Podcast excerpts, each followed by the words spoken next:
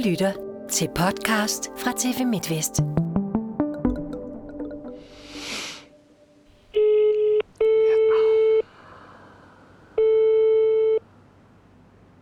Välkommen till Länsstyrelsen i Skåne. Du pratar med Anneli. Jeg hedder Pernille Rølle, og jeg ringer fra Danmark. Ja. Jamen, jeg ringer for at undersøge muligheden for at få gravet et lig op. Vad var det som ligger begravt? Det er en død mand, som blev begravet i 1943.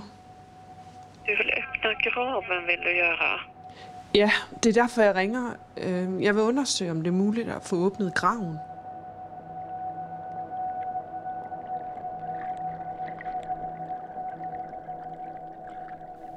For at være sådan helt ærlig, så makser det her telefonopkald jo bare rimelig meget ud over mærkelige telefonopkald, jeg har haft i mit liv.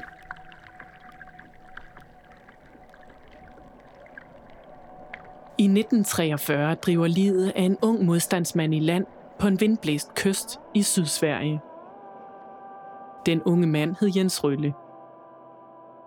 I de næsten 80 år, der nu er gået, er det aldrig blevet slået fast, hvordan han havnede død på den kyst. Jeg hedder Pernille Rølle. I den her podcast vil jeg komme nærmere, hvad der drev den unge mand, som jeg deler efternavn med, på flugt under 2. verdenskrig. Uvidsheden om, hvad der skete med ham, har forfulgt min familie i generationer nu. Han har efterladt et hul i historien. Der mangler et kapitel. Du kan sige, at vi bærer på en fælles hjertesorg, eller et spørgsmål, der har brændt sig fast i vores fælles historie, og som først vil hele helt, når vi har vidsthed om, hvad der skete med ham.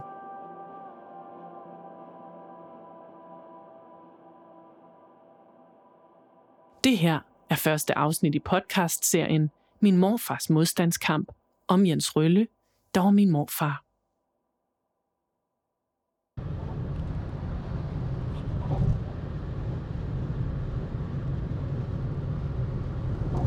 Nu kører jeg op over broen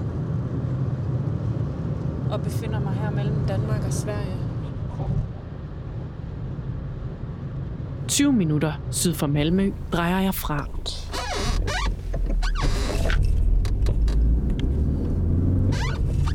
Kører ned mod vandet, hvor han blev fundet for øh, 76 år siden på lige præcis den her dag, på lige præcis det her tidspunkt af dagen.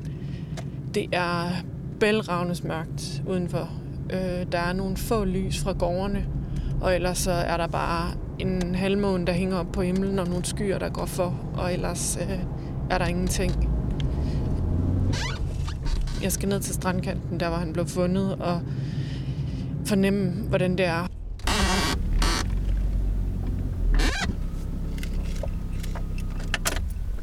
Okay. Jeg bliver simpelthen nødt til at gå ud i det. Nu kommer der en bil. Han tror sgu da, jeg er en eller anden hestetyv.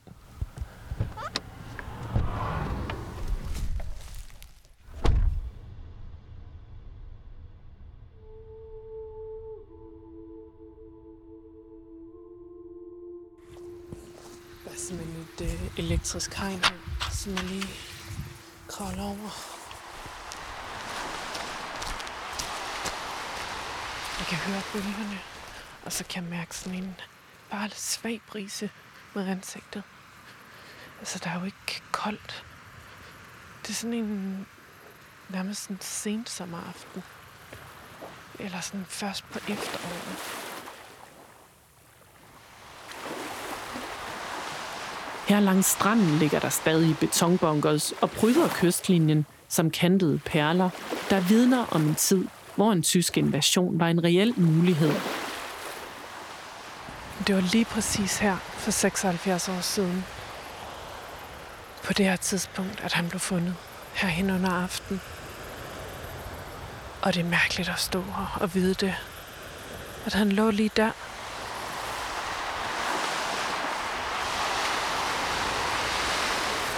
Jeg prøver lige at lægge mig ned.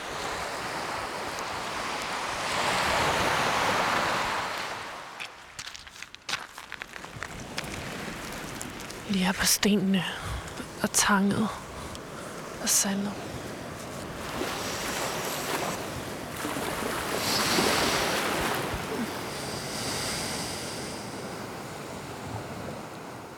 Jeg tænker sådan, om han lå på maven, eller om han lå på ryggen.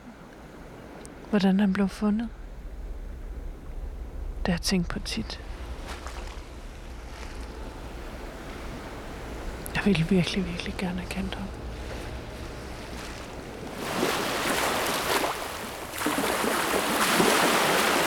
Når man ligger her, og selvom jeg ligger på jorden nu, på stranden her med stenene og tang, så er der bare slet ikke koldt. Altså, det er en lun aften, og vejret er præcis som det var dengang. Der er 15 grader, og bare kun en svag vind gør jeg og mærke på vandet. Og når jeg står her, så tænker jeg, at han godt kunne have svømmet, og at han kunne have ligget længe i det her vand. Relativt længe.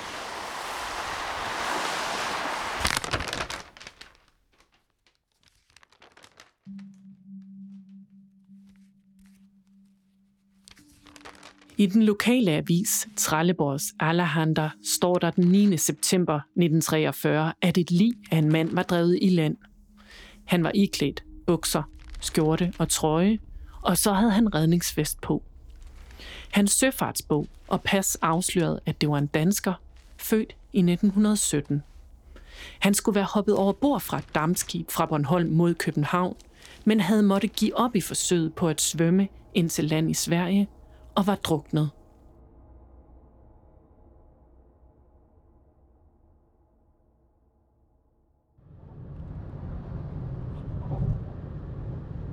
Min familie har aldrig købt forklaringen om, at min morfar skulle være druknet. Det er der flere grunde til. Jeg kører tilbage over Øresundsbroen og fortsætter på tværs af Danmark. Der findes nemlig et spor, der peger på en helt anden dødsårsag, end at han var druknet. Det spor leder mig til det vestlige hjørne af Danmark.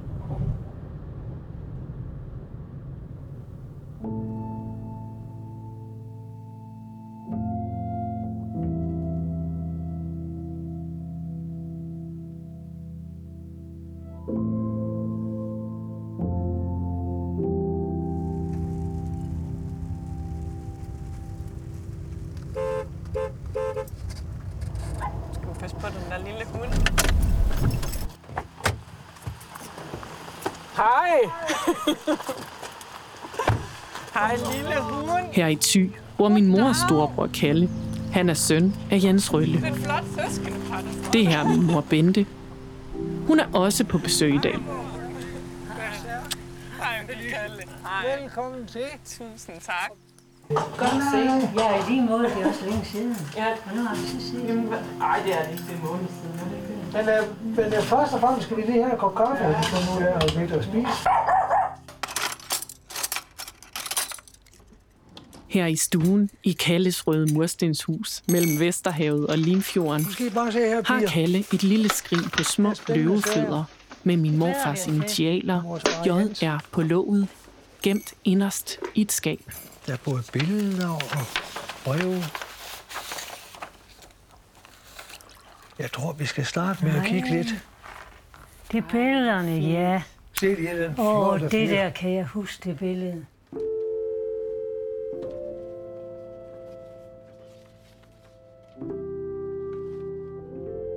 Her er billeder af min morfar Jens i alle aldre. Han skiller sig ud med sit kridhvide hår. Jeg kan genkende den håbløse krølle i pandehåret. Den har vi alle arvet. Min mor, mine søskende, jeg selv og min ældste datter. På et af dem står han som ung sømand på dækket af et skib. Og den her, den ser måske god. Ja, no. Se, det er et par seje gutter. Ja, ja, ja. ja. Også man kan lige se, at han trækker lige maven. Det gør han. Ja, ja, ja.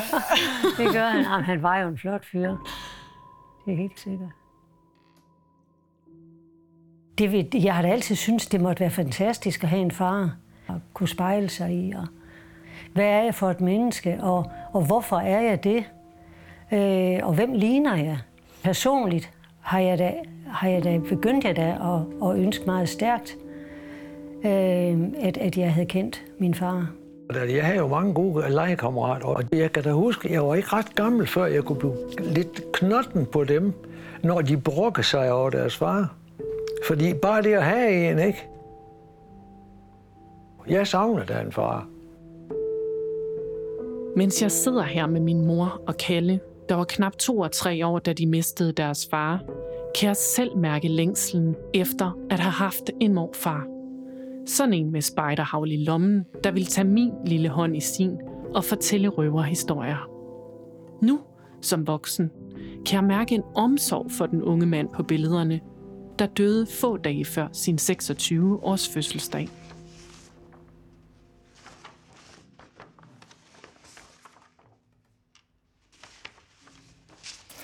Så, så er der jo et brev her, og det er det allerførste, man hører om, at Jens Rølle er fundet i Sverige. Uh, jeg kan læse det. På kvällen den 7 september i år Blev på stranden i Kæmpinge, øst for Falsterbo-kanalens udmunding i Østersøen, fundet liget af en mandsperson. På grundlag af nogle i klæderne fundne bevisligheder, blandt andet søfartsbog, legitimationskort og sikkerhedsområdet i Jylland. En af tysk myndighed udstedt passertilladelse som pas er den døde dykkeren Jens Grebjerg Olle, født den 16. september 1917 i Struer.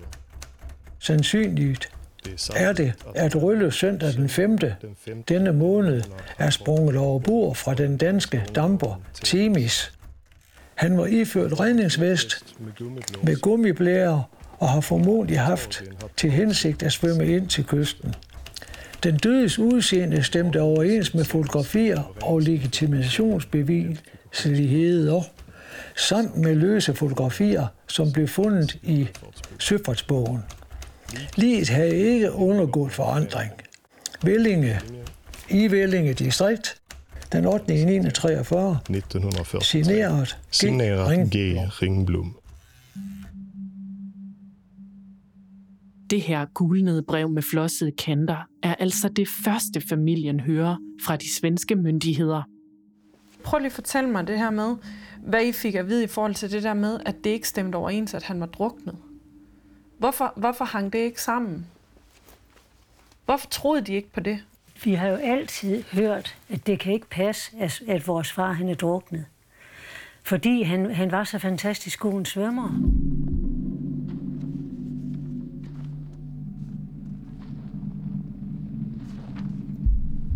Og vi ved fra flere kilder, både fra Faster og onkel Evald, at han, og fra andre, jeg har kendt i Struer, at han var en formidabel svømmer.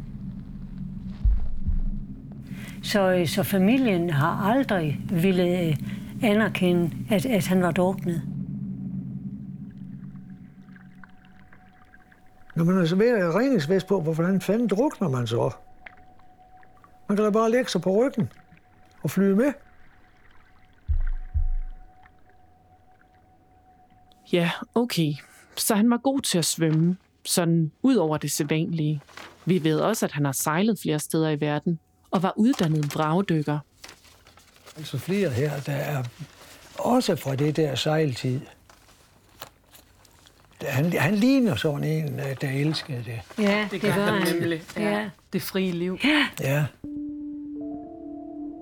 Ikke at det, at han var sømand og uddannet vragdykker, og at han var dygtig til at svømme på nogen måde, gør det usandsynligt, at han skulle være druknet. Men måske har det gjort ham dygtigere, end for eksempel sådan en som mig til at tage bestik af vind og vejrforhold, og af, hvor realistisk det var at nå land, hvis han rent faktisk er sprunget over bord. Fra det skib.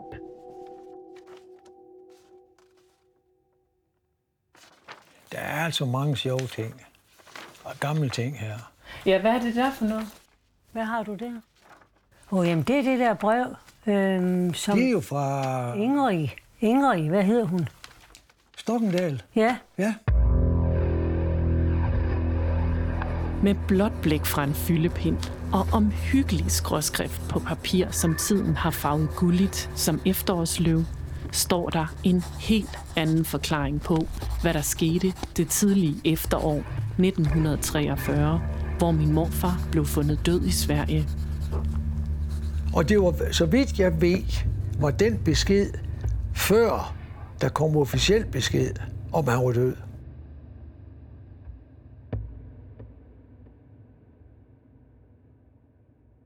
Det vil sige, at det her brev fra Ingrid Stokkendal nåede frem til familien i Danmark, inden brevet fra de svenske myndigheder.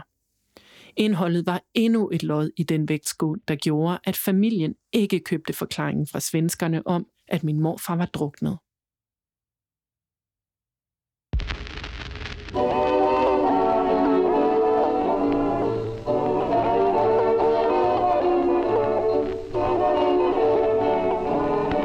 Ingrid Stokkendal var en ung og eventyrlysten kvinde, som kom fra min morfars hjemby Struer.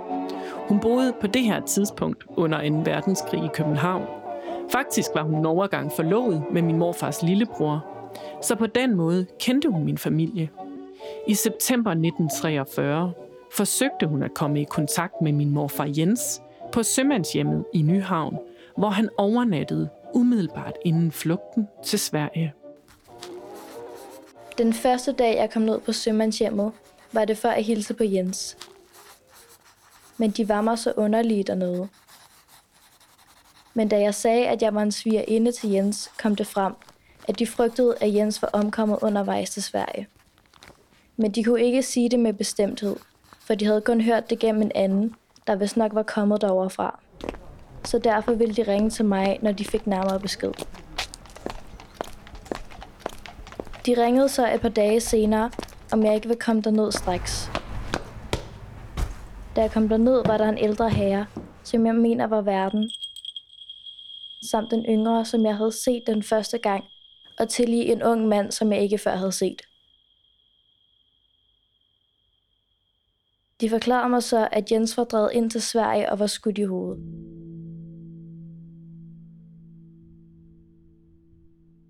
Jeg spurgte så, om det nu var helt rigtigt og ikke kun rygter.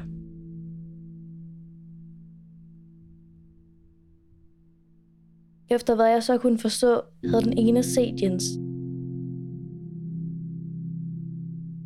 Den ene unge mand gik straks efter det var blevet mig fortalt.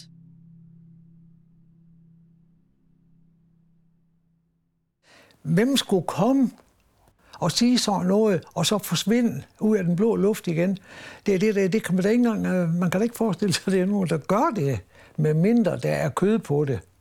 Nej, altså med Men det er næsten ikke, jeg, jeg har det også sådan lige nu, altså jeg er da sgu næsten mere berørt af det, end jeg synes, jeg har lyst til.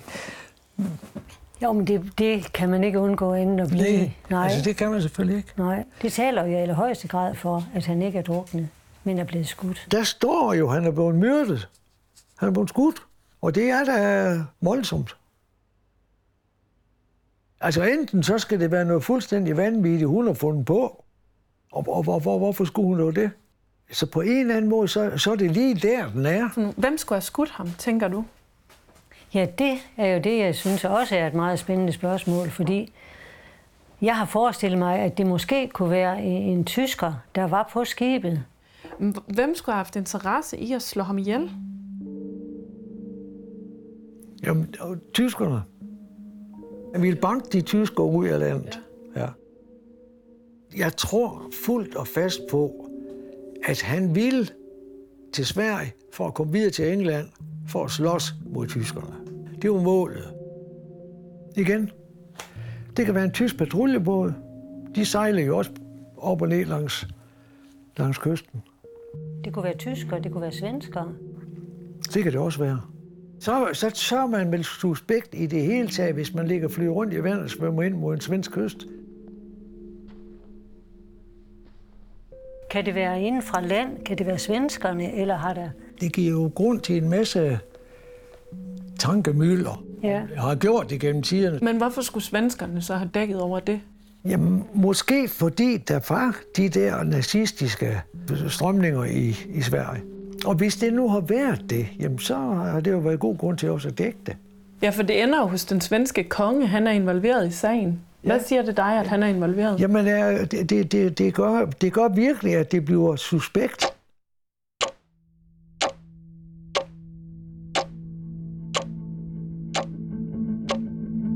Historien her har været bagtapetet til mit liv siden min barndom. Og hver gang vi kommer til den del, der handler om den svenske konge, har jeg altid synes det lød mærkeligt. Det gør jeg stadig. Vi taler den svenske konge, der blander sig i en sag om en ung knægt fra Vestjylland. Jeg tænker, at der må have været større ting at se til for den svenske konge under 2. verdenskrig. Men altså kongen kommer på banen, da min morfars forældre beder svenskerne om at få lov til at få livet gravet op og bragt hjem til Danmark. Jeg ved ikke, hvor gammel jeg var, da jeg første gang hørte om det med, at man ikke kunne få ham hjem. Men der, det kan jeg ikke huske, hvor gammel vi var. Men det er jo også påfaldende, fordi vores farmor og farfar, de gjorde jo alt muligt for at få lov til at, få, at grave ham op og få ham hjem. Og, øh, og det så jo den korrespondence, der var imellem for eksempel øh, min farmor og farfar og den danske ambassade. Øh, den tydede jo på, at de ville få lov, få tilladelse til at grave ham op. Men det fik de jo ikke, og, og det må være kommet som, som et stort slag for dem. Men det, det peger jo igen på, at der er et eller andet ved det dødsfald, som ikke må komme frem. At, at man kan gå så langt, som man kan komme, og så stadigvæk få afslag. Det gør det altså suspekt. Jamen, det siger mig, at der er uler i mopsen. Eller der var en eller anden grund til, at han ikke måtte graves op. Og, øh, og det, det er der forarvet over. Og jeg føler der meget med min, med min farmor og farfar. For det betyder jo så uendelig meget for dem at få lov til at få ham hjem i familiegravstedet. Altså, det er jo så aldrig nogensinde blevet slået fast, hvordan han døde. Mm. Hvad betydning har det haft? Jamen, jeg vil sige, hvis, hvis der kom en afklaring, så vil det være ligesom en bog, der bliver lukket. Jeg tror, jeg tror man ligesom vil drage et lettelsens suk, egentlig uanset hvad svaret ville blive, hvis der kunne komme et svar. Så tror jeg bare, at man vil sige, åh, oh, det var godt at få at vide.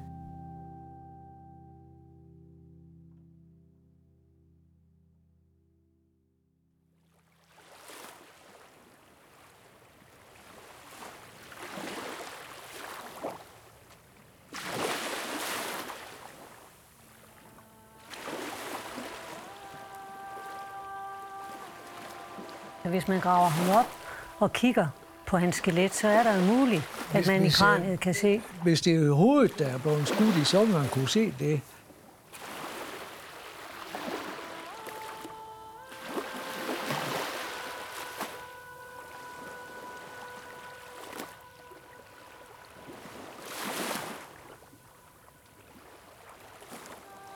Så er vi tilbage ved telefonopkaldet i starten af den her podcast. For vil det overhovedet give mening at grave ham op her næsten 80 år senere? Eller er der andre måder at få klarhed omkring de her ting? Findes der en dødsattest? Eller en lige-rapport et sted? Og hvorfor ville den svenske konge ikke give tilladelse til, at min morfars jordiske rester kom hjem til Danmark? Og hvad lavede min morfar overhovedet på et skib ude i Østersøen den septemberaften i 1943, få dage efter samarbejdspolitikkens sammenbrud? Og hvad med Ingrid Stokkendal? Lever hun endnu? Hende, der havde mødt en mand på sømandshjemmet i Nyhavn, der havde set min morfar og havde oplysningen om, at han var drevet i land i Sverige, skudt i hovedet. Det her var første afsnit i podcastserien Min morfars modstandskamp.